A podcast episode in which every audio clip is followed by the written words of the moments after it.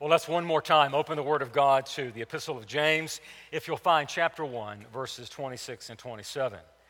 Uh, this morning, we're approaching the end of the first chapter, written by the brother of our Lord, this little epistle.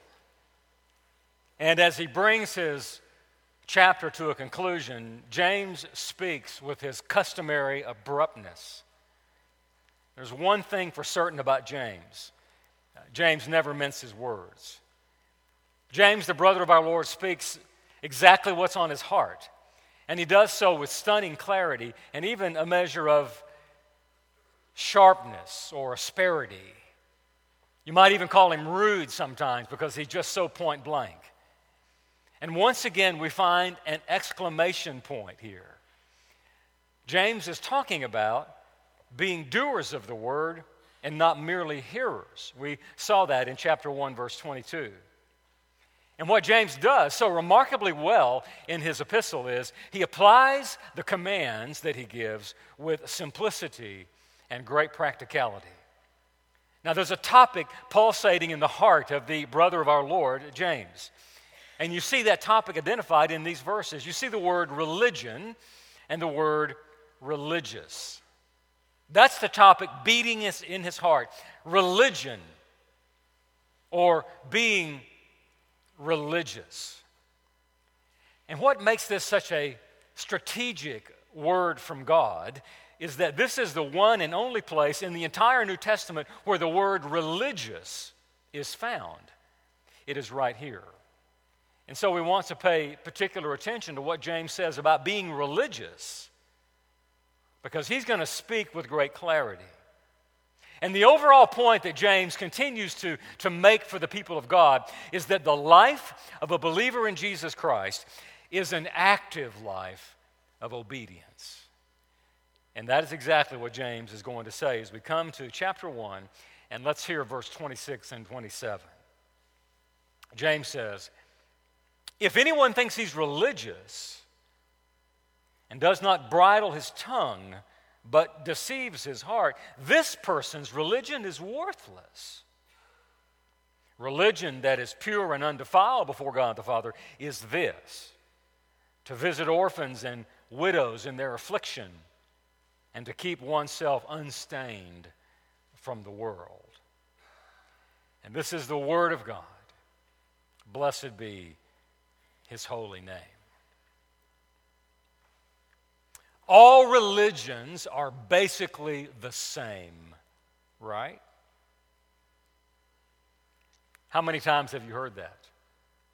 Or maybe you heard something like this All religious and philosophical roads lead to the same deity, to the same God, right? There's a popular illustration of this alleged truth floating around out in public. In fact, it just surfaced again this week, even after I had written my sermon. There's a story that goes something like this an illustration. There are a number of blind men, and they encounter something they've never encountered before an elephant.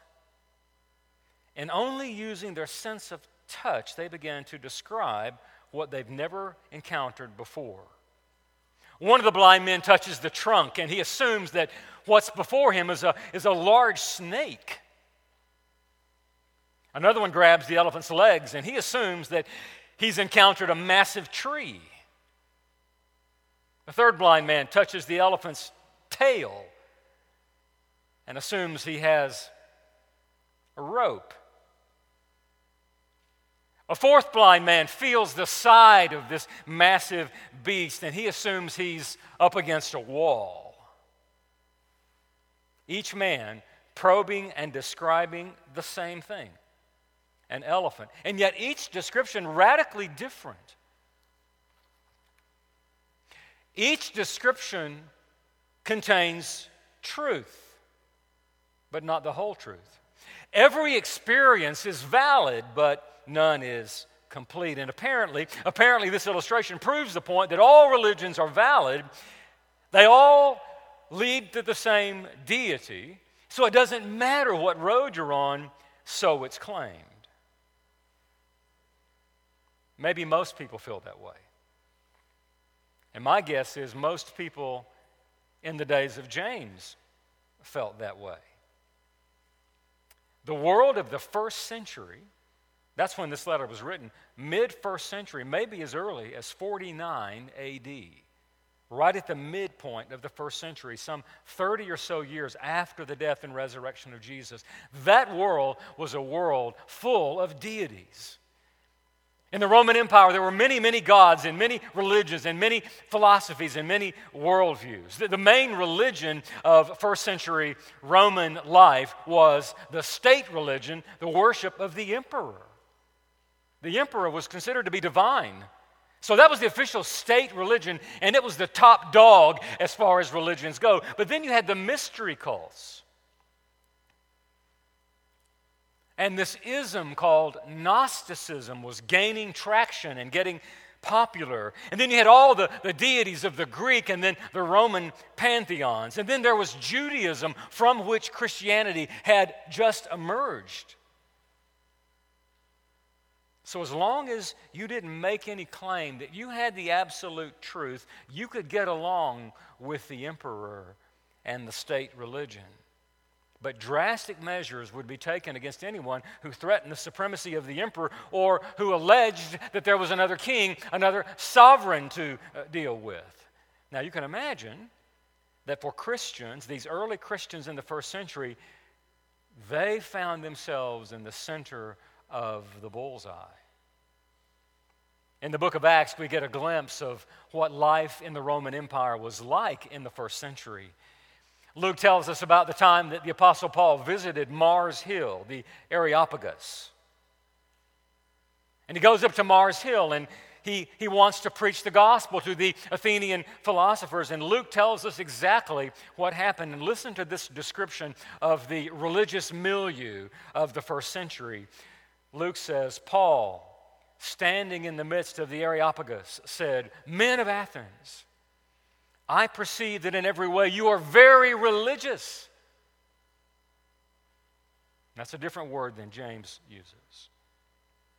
But you are very devout in your religious practices. I perceive that in every way you are religious, Paul says, for as I passed along, I observed all of the objects of your worship, and I found an altar with this inscription to an unknown God. Gods and goddesses everywhere, and then the emperor claiming to be divine.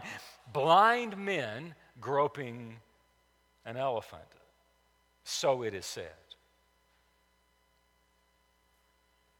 And then in that world, there emerged a band of radicals called those on the way Christians. And what was their message? Well, you could put it on a bumper sticker. If you had a chariot and you had a bumper sticker, you could put this on your bumper sticker. It would say, Jesus is Lord.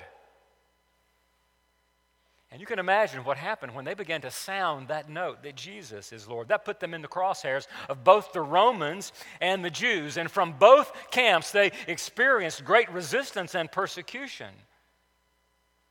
Persecution squeezing them out of their homes, from their businesses, from their associ- associations, from their families, even. And so it was costing them something to, to wear the label Christian, to, to claim that Jesus is Lord. It would have been easier to be quiet you know, just get along.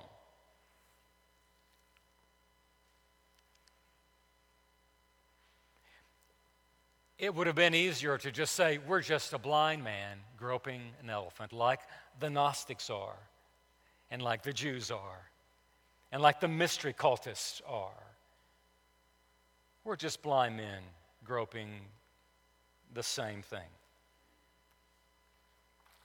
But that wasn't their claim. And they stood tall and they stood fast on the supremacy of Jesus Christ, the King and the Lord. James is very concerned that the people to whom he writes remember that. And he begins to talk about two kinds of religion And by the end of this morning, you are going to be convinced from the Word of God that there are only two kinds of religion in the world. Only two. You can see the categories here. There is one kind of religion, according to verse, verse 26, which is worthless. We'll explore that in a moment. And then there's this other kind in verse 27 that it's a religion that is pure and undefiled before God uh, the Father. Only two kinds of religion. And so here we have a really, really important word in the Word of God. A contrast between two and only two kinds of religion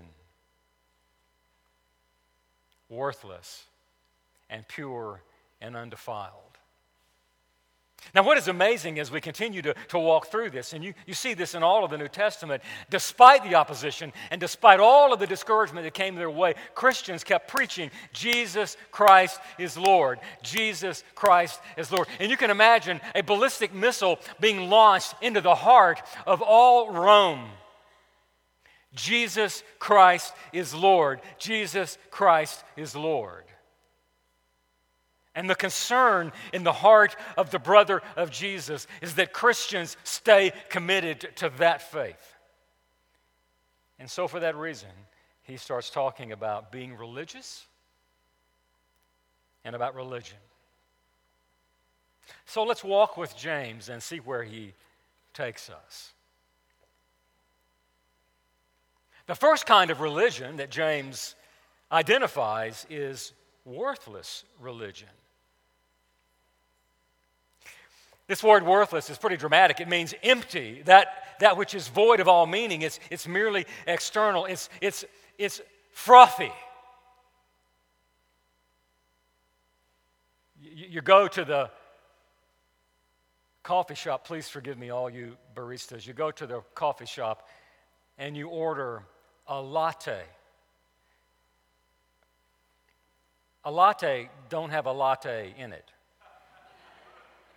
And I don't even speak Latin or French or Italian or whatever language that is. There's a lot of froth and not so much coffee. That's the idea. The first category of religion is the frothy kind that, that, that has no substance. It, it's not good for anything. It may be characterized by fervent devotion and rules and discipline and all kinds of actions and acts of mercy and kindness, kindness but it is, it is useless, it's worthless. And James means by this there's this first broad category of worthless religion that cannot save your soul. It doesn't contain the truth. It may be impressive. There may be a beauty to it. There may be a breathtaking pageantry associated with it, but it's helpless. It is helpless to effect reconciliation between sinners and God. And they will fall, and they will fail. And everyone who embraces worthless religion will come under the judgment of God.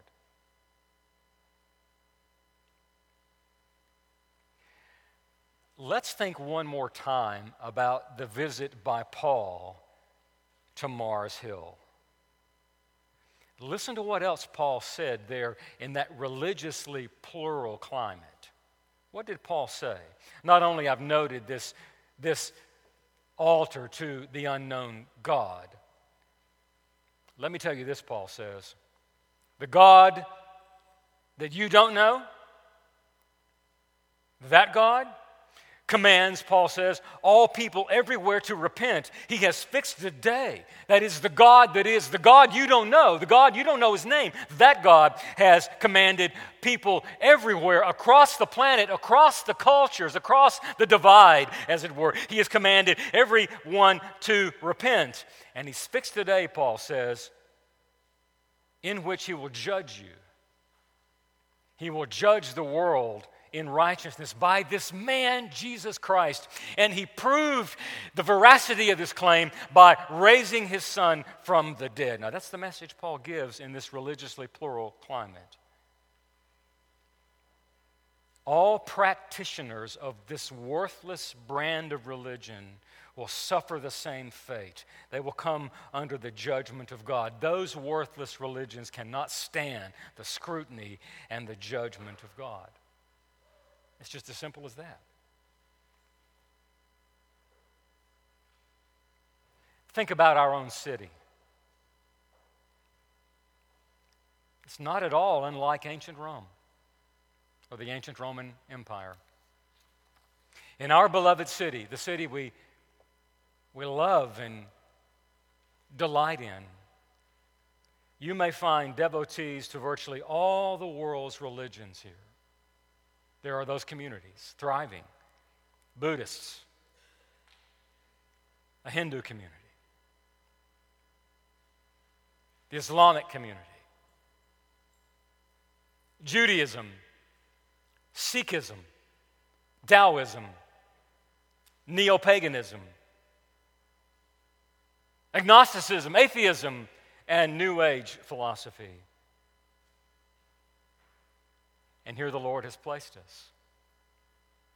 In the midst of all those worthless religions, to preach the gospel and to declare that Jesus is Lord. Our hearts should be broken. Our hearts should be full of compassion when we pass the mosque, when we pass the temple, when we pass the church of the Unitarian Universalists. And Christian science and all the cults and isms.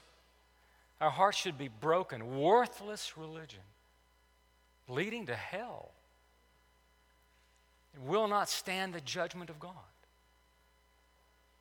And that compassion and that resolve to preach the truth should send us into the world with smiles on our faces, pointing to Jesus Christ as Lord. We, don't, we don't preach the gospel with balled up fists. We're, we're not angry at them for being lost. But we must be clear that, that there is a king, Jesus, and he will save you from your worthless religion and from the judgment of God. Worthless religions.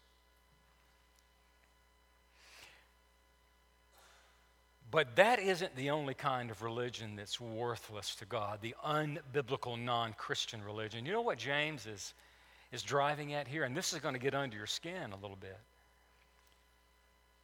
You know what James is saying?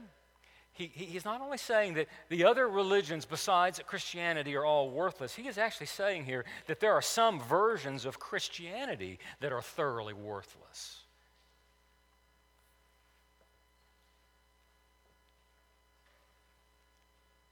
In this passage, James will propose some tests to see if our Christianity is worthless. We'll look at that in just a moment. But we're not off the hook, even as Christians. Well, let's get back to what we're talking about. Not only is there one category, worthless religion, but there's a second category of religion, and this is in verse 27. It is the pure and undefiled religion before God uh, the Father. So, this is the one that's good. This is the one that God the Father delights in. This is the one, the religion that He has authorized, the, the only true one. It's the one not contaminated, it has no impurities. It, it is true. It is, it is thoroughly true. If I could just borrow the line from Francis Schaeffer, it is, it is true truth.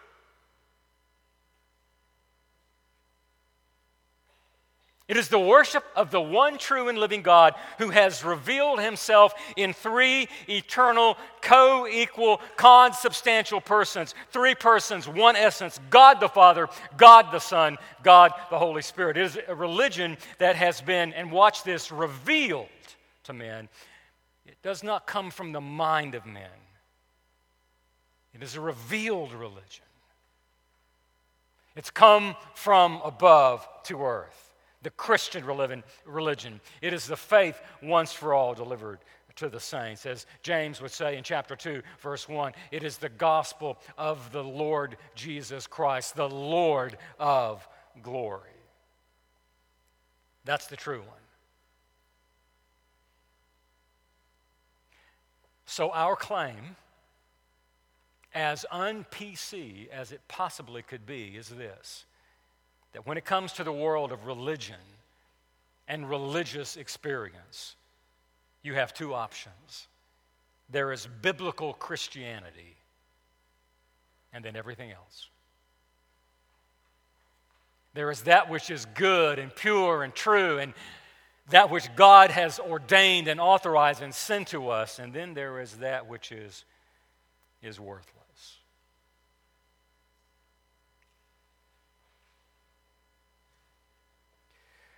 Look at the danger, though, that James begins to surface. You'll see once again, for the third time, James talking about being deceived. Uh, you see that, don't you, in verse 26? That's the third time James has mentioned being deceived in the first chapter. I think he's probably worried about that. And here's where he gets under our skin. James is more than suggesting. He is saying that it is even possible for a Christian, a worshiper of the Lord Jesus Christ, to assume or to think he is religious when he or she is actually only deceived. They're not religious at all, at least in the sense that's pleasing to the Lord. And what we gather from this is that it is perfectly clear that there are expressions of Christianity that fall outside the boundaries of that which is pure and undefiled religion before God. Just because it's called Christian just because someone reads their Bible or claims they've accepted Jesus or they attend worship or they pray or they fast or sing praises or serve, that, that isn't the guarantee. Because there are versions of Christianity that you and I could embrace, and maybe we do embrace, that are not religious at all as far as God is concerned. They are not well pleasing to Him. And so James is concerned for you. He's concerned for me. He's concerned for every Christian. Let's practice the true faith.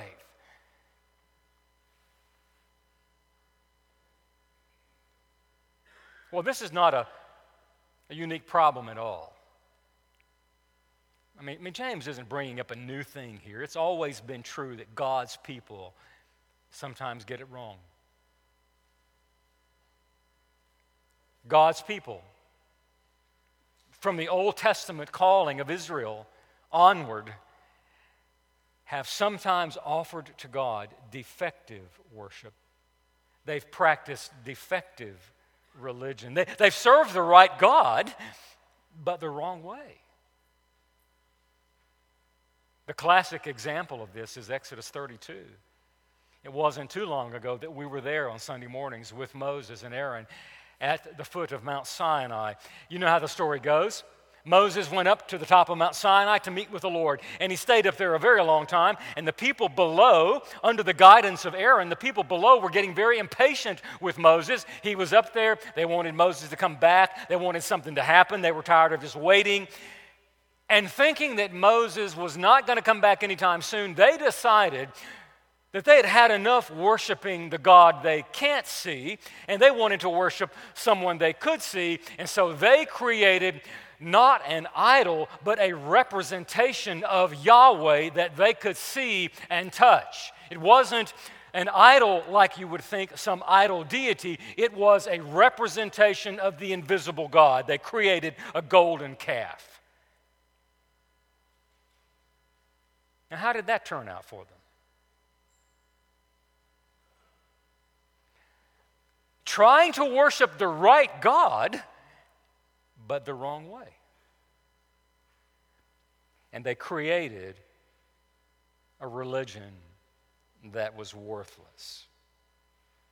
Worthless.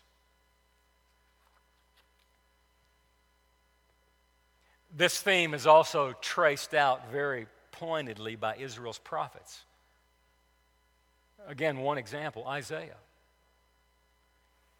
The first chapter of Isaiah, he, he doesn't waste any time getting to the heart of the matter. What is the sin of the southern kingdom of Judah? What's their prime sin? It is worshiping the right God in the wrong way.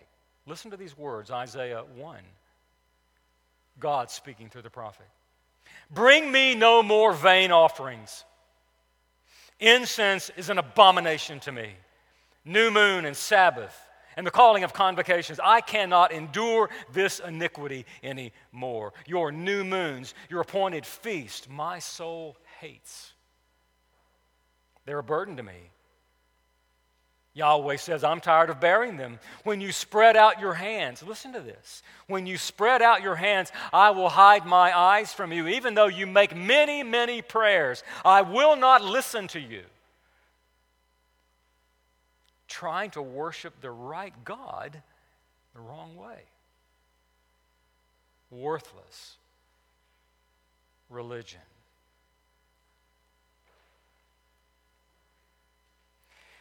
It's no surprise that our Lord Jesus also takes up this theme, doesn't he? Let your minds travel back a bit in time to, to Matthew 6 and, and listen to these familiar words, and you'll hear them now in the proper framework, the proper context. What was Jesus talking about in Matthew 6 when he said this? Beware of practicing your righteousness before other people to be seen by them for then you will have no reward from your Father in heaven. And then he said, When you give to the needy, don't sound a trumpet, because the hypocrites do that down in the synagogues. And they do it in the streets to be praised by other people. No, no, you, you give in secret. Don't let your right hand know what your left hand is doing. And then Jesus said, When you pray, don't be like the hypocrites. They love to stand in the synagogues. They love to stand on the street corners to be seen by other people, but they have their reward right there. No, you, you go into your closet and you pray when no one's watching but your Father. And when you fast, Jesus said, don't look gloomy like the hypocrites they disfigure their faces that their fasting may be seen by others, and they have their reward right there. But when you fast, wash your face and change your clothes and put on a smile. Because Jesus believed in two kinds of religion worthless, even Judaism practiced by the scribes and Pharisees, worthless, and religion that is pure and undefiled before God. The wide path, in another context, Jesus said, the wide path leading to destruction, but the narrow way leading to life.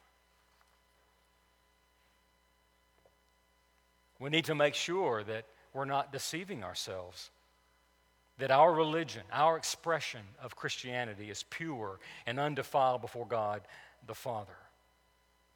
What James is driving at and what the Lord wants us to have is, is, is a faith that is not a dead formality, but a living faith. A faith that, as one man writes, is not remotely removed from everyday life, but relevantly woven into the fabric of everyday life. We need a Christian faith that believes the right person and believes the right thing and, and practices the truth. We need a faith that is true to the Word of God, true to the claim that Jesus is Lord, but a claim that absolutely makes a difference in our lives.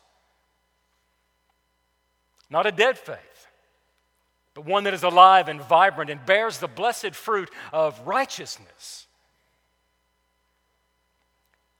So even Christianity can be worthless if we're not careful. Well, how do you know the difference? That brings us to the test that James would have us consider this morning these three tests. Now, I know you're looking at the clock and you're thinking, oh man, three more points. No, three more weeks. How's that for you? Now, we're not going to stay here. We're, going, we're still going to beat the Methodists to the restaurant, I promise you. But James gives three tests. Now, they're not exhaustive. These are not the only three, but these are the three that concern James. Three tests. Here's how you know whether you're deceived or not.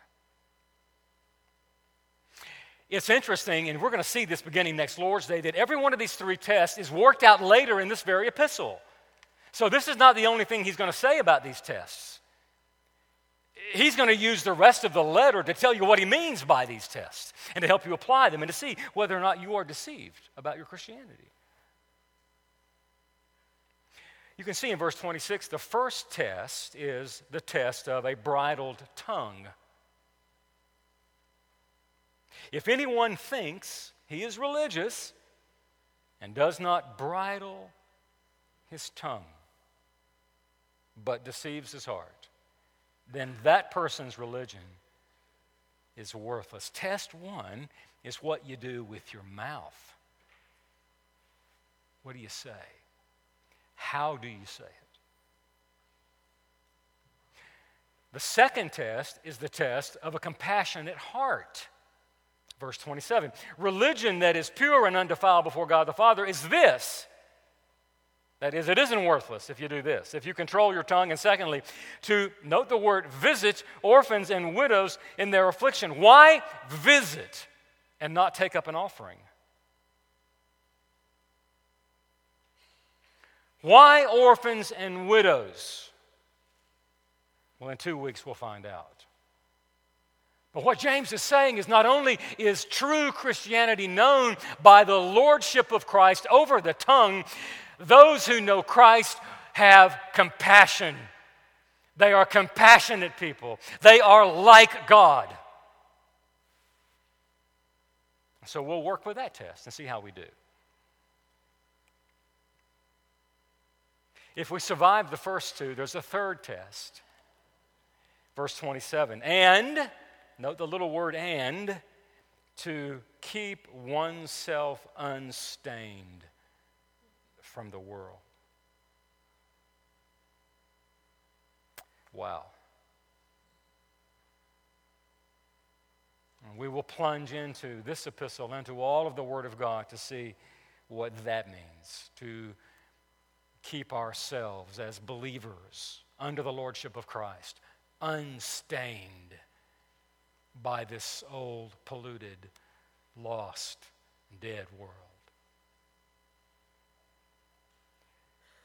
True Christianity, in summary, is this it first repents and believes and confesses that Jesus is Lord. And then, as that faith in Christ begins to grow, it shows itself to be at work in our hearts.